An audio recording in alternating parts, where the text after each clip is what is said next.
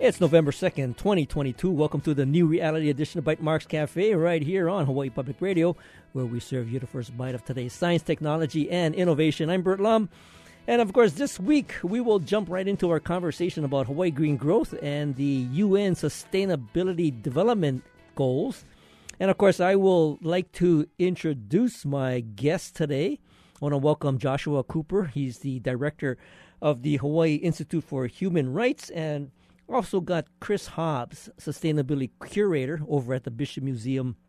And they're both here to kind of give their insights of the recent Hawaii Green Growth Annual Partner Conference that took place uh, about a week ago. And of course, uh, I want to welcome you both to uh, Bytemarks Cafe. Thank you very much for having me here. I really appreciate it.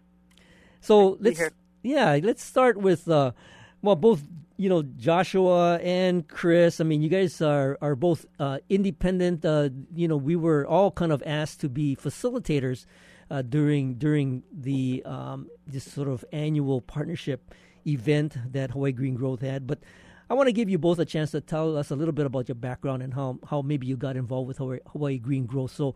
Joshua, you wanna you wanna start off? Uh, where where do sure. you where do you uh, come from in terms of your sort of day to day work? Yeah, so I'm fortunate to be the executive director of the Hawaii Institute for Human Rights uh, and also a founder of the United Nations University Regional Center of Expertise focusing on education for sustainable development. So I came to this work really focusing on SDG 16, but when you have a human rights based approach to sustainable development, it really is rooted in human rights and all other aspects of ending poverty and zero hunger. Those are all economic, social, and cultural rights. I also was fortunate enough to be in the negotiations representing indigenous peoples from 2012 at the Rio Plus 20 summit all the way up to the final negotiations in August when they were actually agreed upon. And then I was there in New York when they were actually voted on and became the uh, global norm. So it's been an exciting campaign, and it's great that we're able to bring those global norms on the ground here in Hawaii and use those international standards to actually add a greater value to a lot of the work that we're already doing here in Hawaii. So that's that's sort of the work that we've been doing. So so Joshua, how did how did you get kind of involved with this and and you said you started one of the I mean you sort of started a, a chapter here in Hawaii for the United Nations in in, in this particular SDG? Yeah, so um, I, I usually attend a lot of the global conferences or summits. Uh, I was there for the World Conference Against Racism. I've been there for uh, ones on indigenous people's rights. Mm-hmm. And so I was there with indigenous peoples from around the world in Rio de Janeiro. And that's when they only had five goals. They were mentioned in the Future We Want document in Rio de Janeiro. And then there would we knew there'd be a negotiation process that was pretty exciting. That was chaired by Ireland and Kenya. And so I was helping indigenous peoples attend those sessions and then propose language, and then also helping uh, Pacific Island states as well. So I had a sort of a front row seat, and it was exciting to work for those two years 2013, 14, and 15. But then a lot of the times we bring any international instruments and apply them to island issues. So we've been doing that with the UN Declaration on the Rights of Indigenous Peoples and others. So we organized that. And then recently, just last year, uh, Hawaii was recognized as a United Nations University Regional Center of Expertise for SDG 4, which I believe Chris could talk more about, uh, focusing on education for sustainable development. Well, I'm, I'm, you know, I'm, I'm just impressed by your your background and and the you know the advocacy work that you've been involved in, and, and it's great that we got a chance to meet as a result of this event. Now, with that, you you uh, kind of did a quick introduction for for Chris, and Chris, why don't you tell us a little bit about what you do at the Bishop Museum, and how did you get involved with this Hawaii Green Growth Annual Partnership event? Of course, of course. Thank you very much again. Thank you for having me. So I'm uh, the curator of sustainability at Bishop Museum, and I've been in post uh, since 2021, which is the post um, we created. Mm-hmm. Um, and so a lot of my role at the moment is sort of operationalizing, sustainability across our campus and sort of big, making it more than just using less energy, using less water, or greenwashing an institution, but actually looking at rooting what we do with sustainability in Hawaiian knowledge, Hawaiian values, and sort of the place-based education and knowledge of being being here in Hawaii. And so with Hawaii Green Growth, it was an amazing opportunity for us to both align and contribute to larger things than just ourselves. I mean, as we are the, the State Museum of Natural and Cultural History, being involved in something that is at a state level was, was really key for us. And as part of where we were developing our sustainability at Bishop Museum, we were looking at metrics and sort of really understanding like if we know where we were, we know where we are, we can actually then effectively plan where we're going, which Mm-hmm. is very much what Hawaii Green Growth is doing with their Aloha Plus Challenge. Mm-hmm, mm-hmm. And so we align many of our, of our actual goals and what we do at the museum with regards to sustainability with these with these goals. And so actually um, at the start of the year, we launched our dashboards for our sustainability metrics and we co-launched them with Hawaii Green Growth. So we're actually fully transparent with all of our data that we collect for energy and water. So we can sort of show that we are actively working on improving how we're doing this, and we, we get to help inform that with our work with Hawaii Green Growth. So, were you already collecting data and developing your dashboard uh, before participating in, in the Aloha Plus Challenge, or or was it the other way around? Aloha Plus Challenge was kind of getting you know getting the, the dashboard and the data all squared away, and then uh, you know they kind of kind of found you over at the Bishop Museum. Which which sort of came first? So uh, the Aloha Plus Challenge came first. So I, I found their dashboards and found um, the goals within the Aloha Plus Challenge, which were obviously aligned with the UN SDGs. Mm-hmm. And so then that allowed me to, to work out what should we be measuring that could feed into this. What can we actually, what would be meaningful for us to look at and then sort of push upwards to the Aloha Plus Challenge and really allowed us to fit in with existing frameworks and use best practice and already well-established things that we know we just fit in as a part of the puzzle instead of making our own picture. And and uh, so you made it take it to it took it upon yourself to kind of reach out to Celeste and and and make that connection. Yes, yes. So uh, I sort of reached out. It's a very proactive of this thing exists. Let's try and be part of it, and it just all fell into place so easily, and it was amazing to to work with that team who just took took us on so quickly, and we became quite a, a large part in the number of the uh, the working groups that the, the group has, and it's been just fantastic to work, work with them. Oh, that's great to hear. And and uh, Joshua, I mean, in, in, in your case, you've uh, you've been doing this work uh, in in human rights already, uh, associated with the United Nations, and and uh, how did you kind of get involved with Hawaii Green Growth, and, and along the way, did you did you meet uh, Celeste?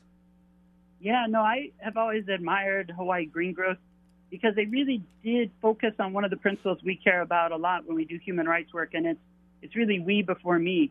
And the way that there was a dedicated plan to bring together business, civil society, local city and county government, and to make sure that we think of Hawaii's future, a collective one, and thinking about future generations has has always been what drove me to that. I also know Hawaii has done a great job at doing a lot of the, the global work.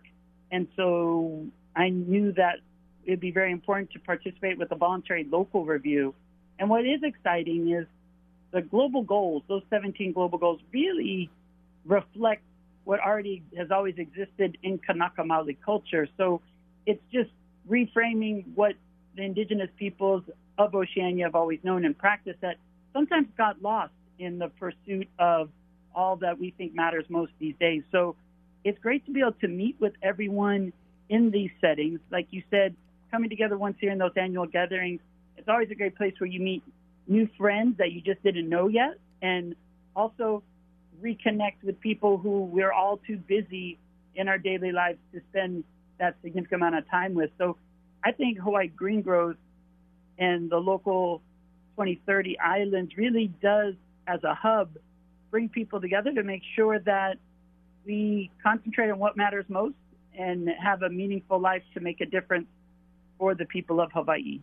Well, that's uh, you know that is a great sort of introduction to how you know we all got involved with uh, with Hawaii Green Growth, and and then I, I do want to you know kind of delve into what took place at the Hawaii Green Growth annual partnership event, and of course uh, we'll we'll hold that thought. We'll be right back after this short break to continue our conversation with the uh, Hawaii Green Growth partner meeting, and I've got Joshua uh, Cooper and Chris Hobbs, and of course uh, they were both facilitators uh, during during this uh, partnership event. So we'll get back. We'll get into that, and of course we'll be right back. This is Bytemarks Cafe.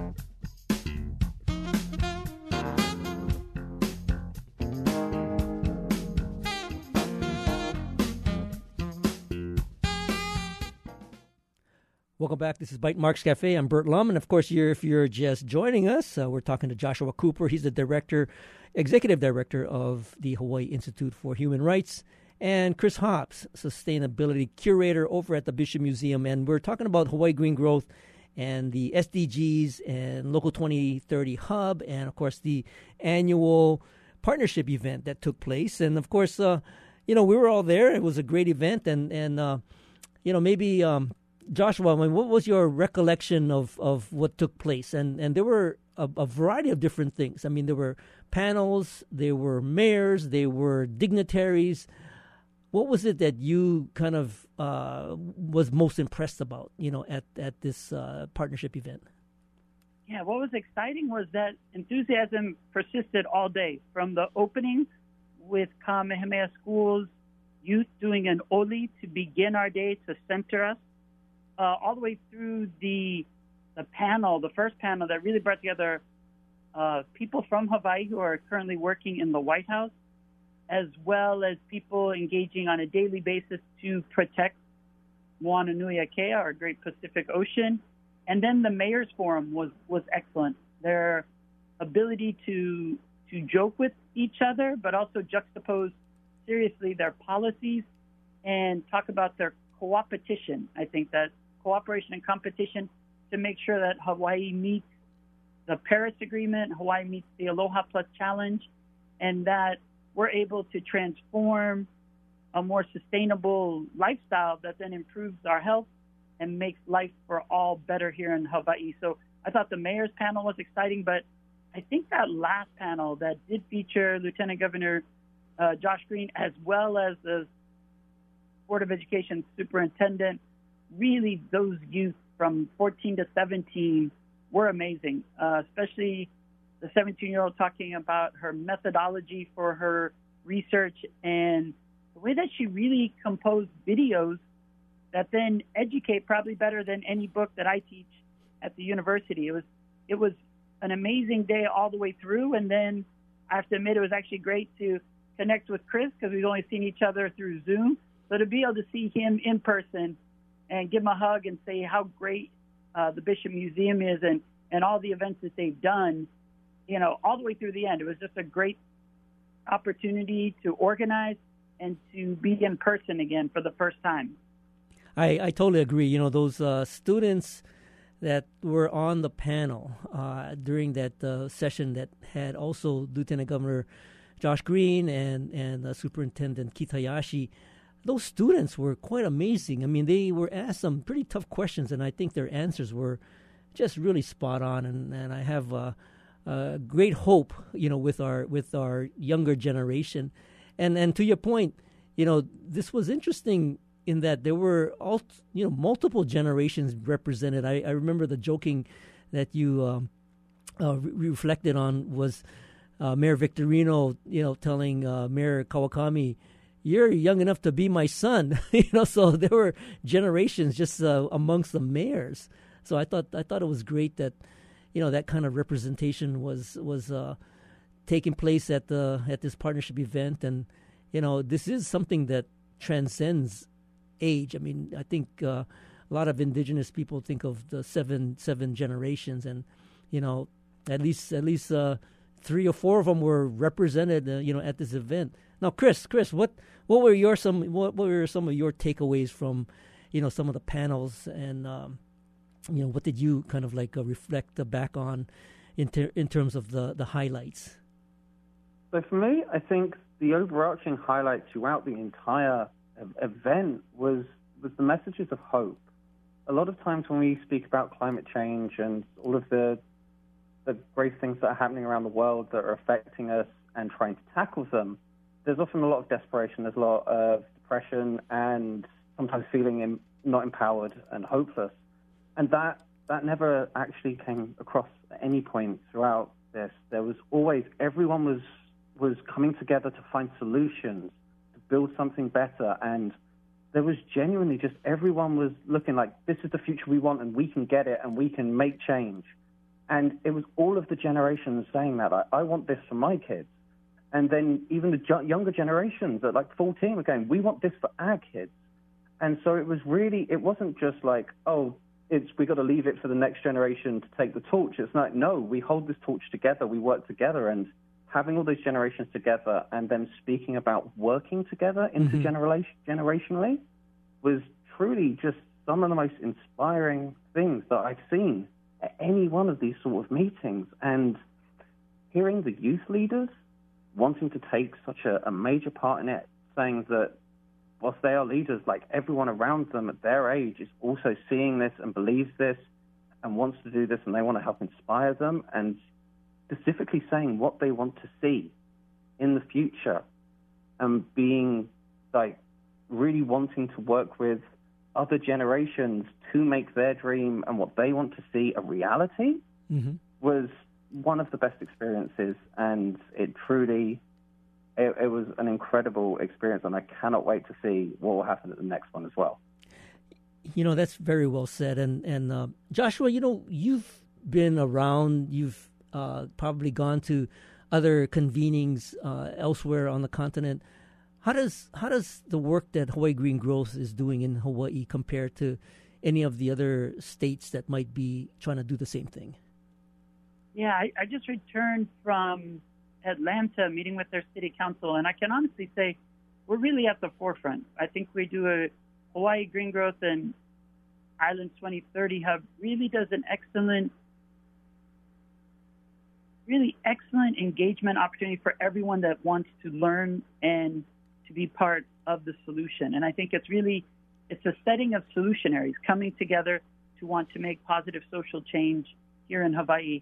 And we have done a lot that really does bring world attention. I mean, when the Sustainable Development Goals were being negotiated in 2013, 14, and 15, Hawaii was already coming up with the Aloha Plus Challenge as well. So we weren't waiting for the world, but we're the good news is we're a positive partner. We're really that 2030 agenda global goal number 17 partnership Hawaii Green Growth really does bring that all together. And what's exciting is that we don't forget who we are, but we understand what we can offer to the world. And that, that message of abundance based in aloha, I think, resonates with people. And it's also what Chris was talking about that he could see in the voice of the youth and, and, and really know that that's why we're all there. We, we know, we think we do important work at the University of Hawaii in the classes we teach uh, we think we do important work at global gatherings, but the truth is, we know we're better when we're all working together. And the exciting part about the local 2030 hub is you can always learn from your colleagues. And when you leave the meeting, you're even more enriched than when you first came. Yeah, that that's great. And you know, one of the things that, of course, both of you brought up is not only the fact that you know, this was a very great kind of inspiring chance to come together and, and see what other people are doing and, and ultimately work together to achieve these goals. But there are some actual tactical things that came out of the the gathering and and I do want to get into that. So we'll hold that thought. We'll be right back at this short break to continue our conversation with Joshua Cooper director of the Hawaii Institute for Human Human Rights and Chris Hobbs sustainability curator over at the Bishop Museum. This is Bytemarks Cafe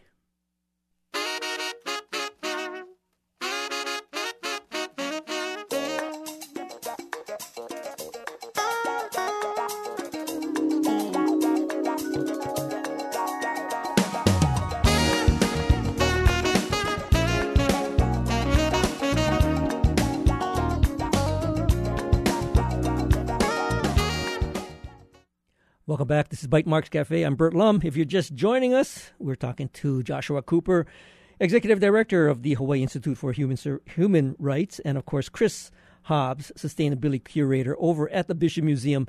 And right before the break, you know, we were talking about the annual uh, HGG, Hawaii Green Growth Annual Partnership uh, Gathering, and it uh, really kind of brought us all together. And of course, there were there were great panels. There were generational representation. There were commitments to the, the future and, you know, just achieving some of these goals that are set, set, set up with the UN Sustainability Development Goals. But now it, it really kind of turns to the tactical work, the tactical work. I mean, what is what is going on at that at that uh, ground level? And and maybe Chris, I mean, tell us, you know, you were a facilitator along with all of us, but what are some of the things that um, you glean from talking to the folks that were part of your uh, call it a room. It was it was based on this uh, uh, sort of design around 17 rooms, and, and we all were assigned to a particular table, and, and we had people participate, and it really was to kind of drive home what are some of the things that we can actually do right now, and so, so Chris, I mean, what did what would uh, what SDG did you kind of head up, and, and what were some of the outcomes of that uh, discussion during your your uh, 17 rooms? Awesome. So yes, so I was I was part of uh, SDG four, which is quality education. Mm-hmm. So I mm-hmm. worked with an absolutely amazing group, uh, non-profit, uh, Department of Education, um, many different sort of points of view and sort of a lot of what we discussed at first is sort of like, all right, where are we? What are we missing?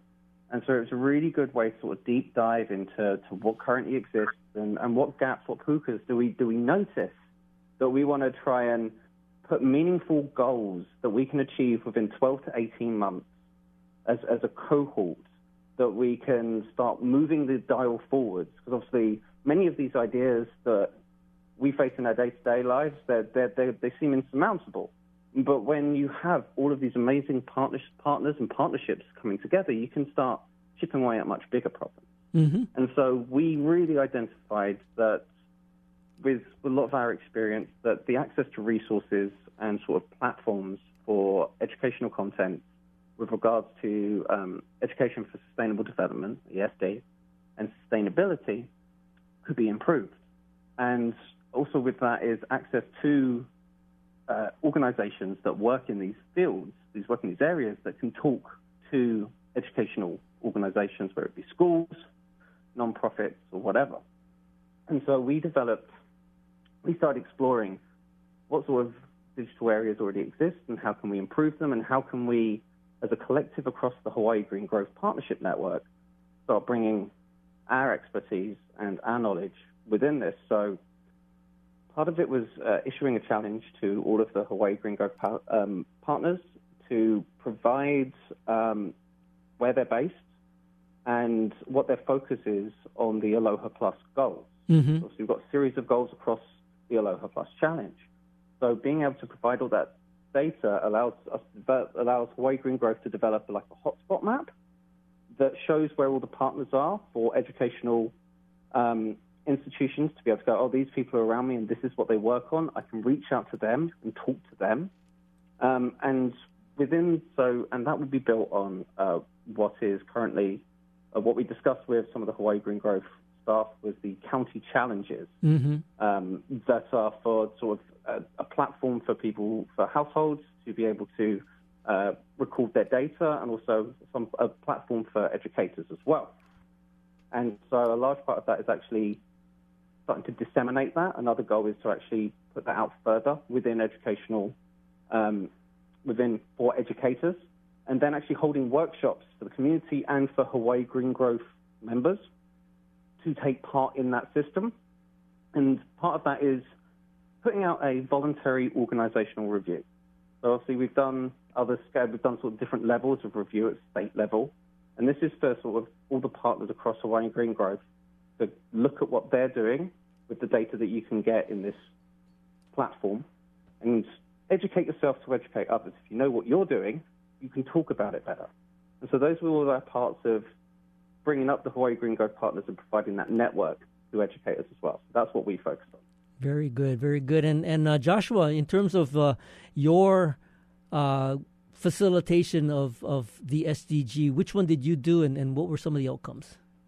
Yeah, no, it was exciting to finally participate in the Brookings Institution 17 Rooms process. I had SDG 16, Peace, Justice, Strong Institutions, and we had an amazing assembly of activists, artists, advocates, and analysts, and, and we were looking at that, and we came up with four main points through a lot of conversation. We really did believe Aina Momona, really people's movement for a better Hawaii was where we were at because we believe there is the potential and we just have to have better public policy. So our first thing we came up with was participation legislation and in that one we're looking first and foremost at focusing on education and then second action and we sort of had to take a step back to realize, you know, when we were going to school, there was I'm Just a Bill on Capitol Hill, and there was education of civics. And there's been a problem since we don't have that. So we almost need a course at the university that high school students can also take for credit where they learn about public policy, even in the fall, where they come up with ideas. And then in the spring, they go and advocate and get involved at the legislature and at City Hall for what they care about. So we really thought the participation legislation was the first with education as well as action. The second they called and they loved it, they called it dirty politics. And mm-hmm. that was place based public policy where legislators and elected officials were invited to community spaces to then learn directly firsthand from the people who are dealing with the challenges on a day to day basis and our third one was Moana Nui Akea, and that was because we had amazing Voyager from the Hokulea, and that was focusing on cross-Pacific decolonization, really helping all of the peoples of the Pacific to work together because we have much more in common and can actually come up with solutions that are island-based.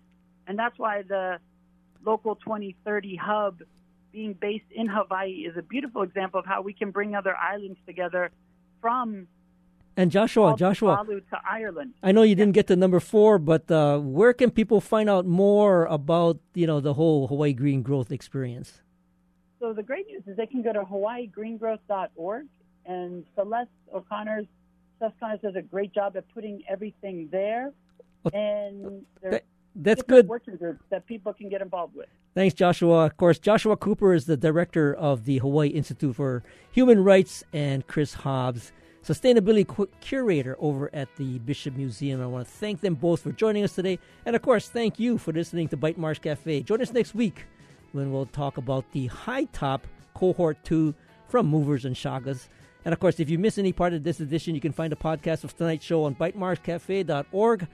Our engineer is David Chong. You can catch us on HPR One every Wednesday or anytime via the HPR app or your favorite podcast application. You stay safe. You stay awesome. We'll see you next week on another edition of Bytemarks Cafe. You, of course, stay tuned. Reveal is next.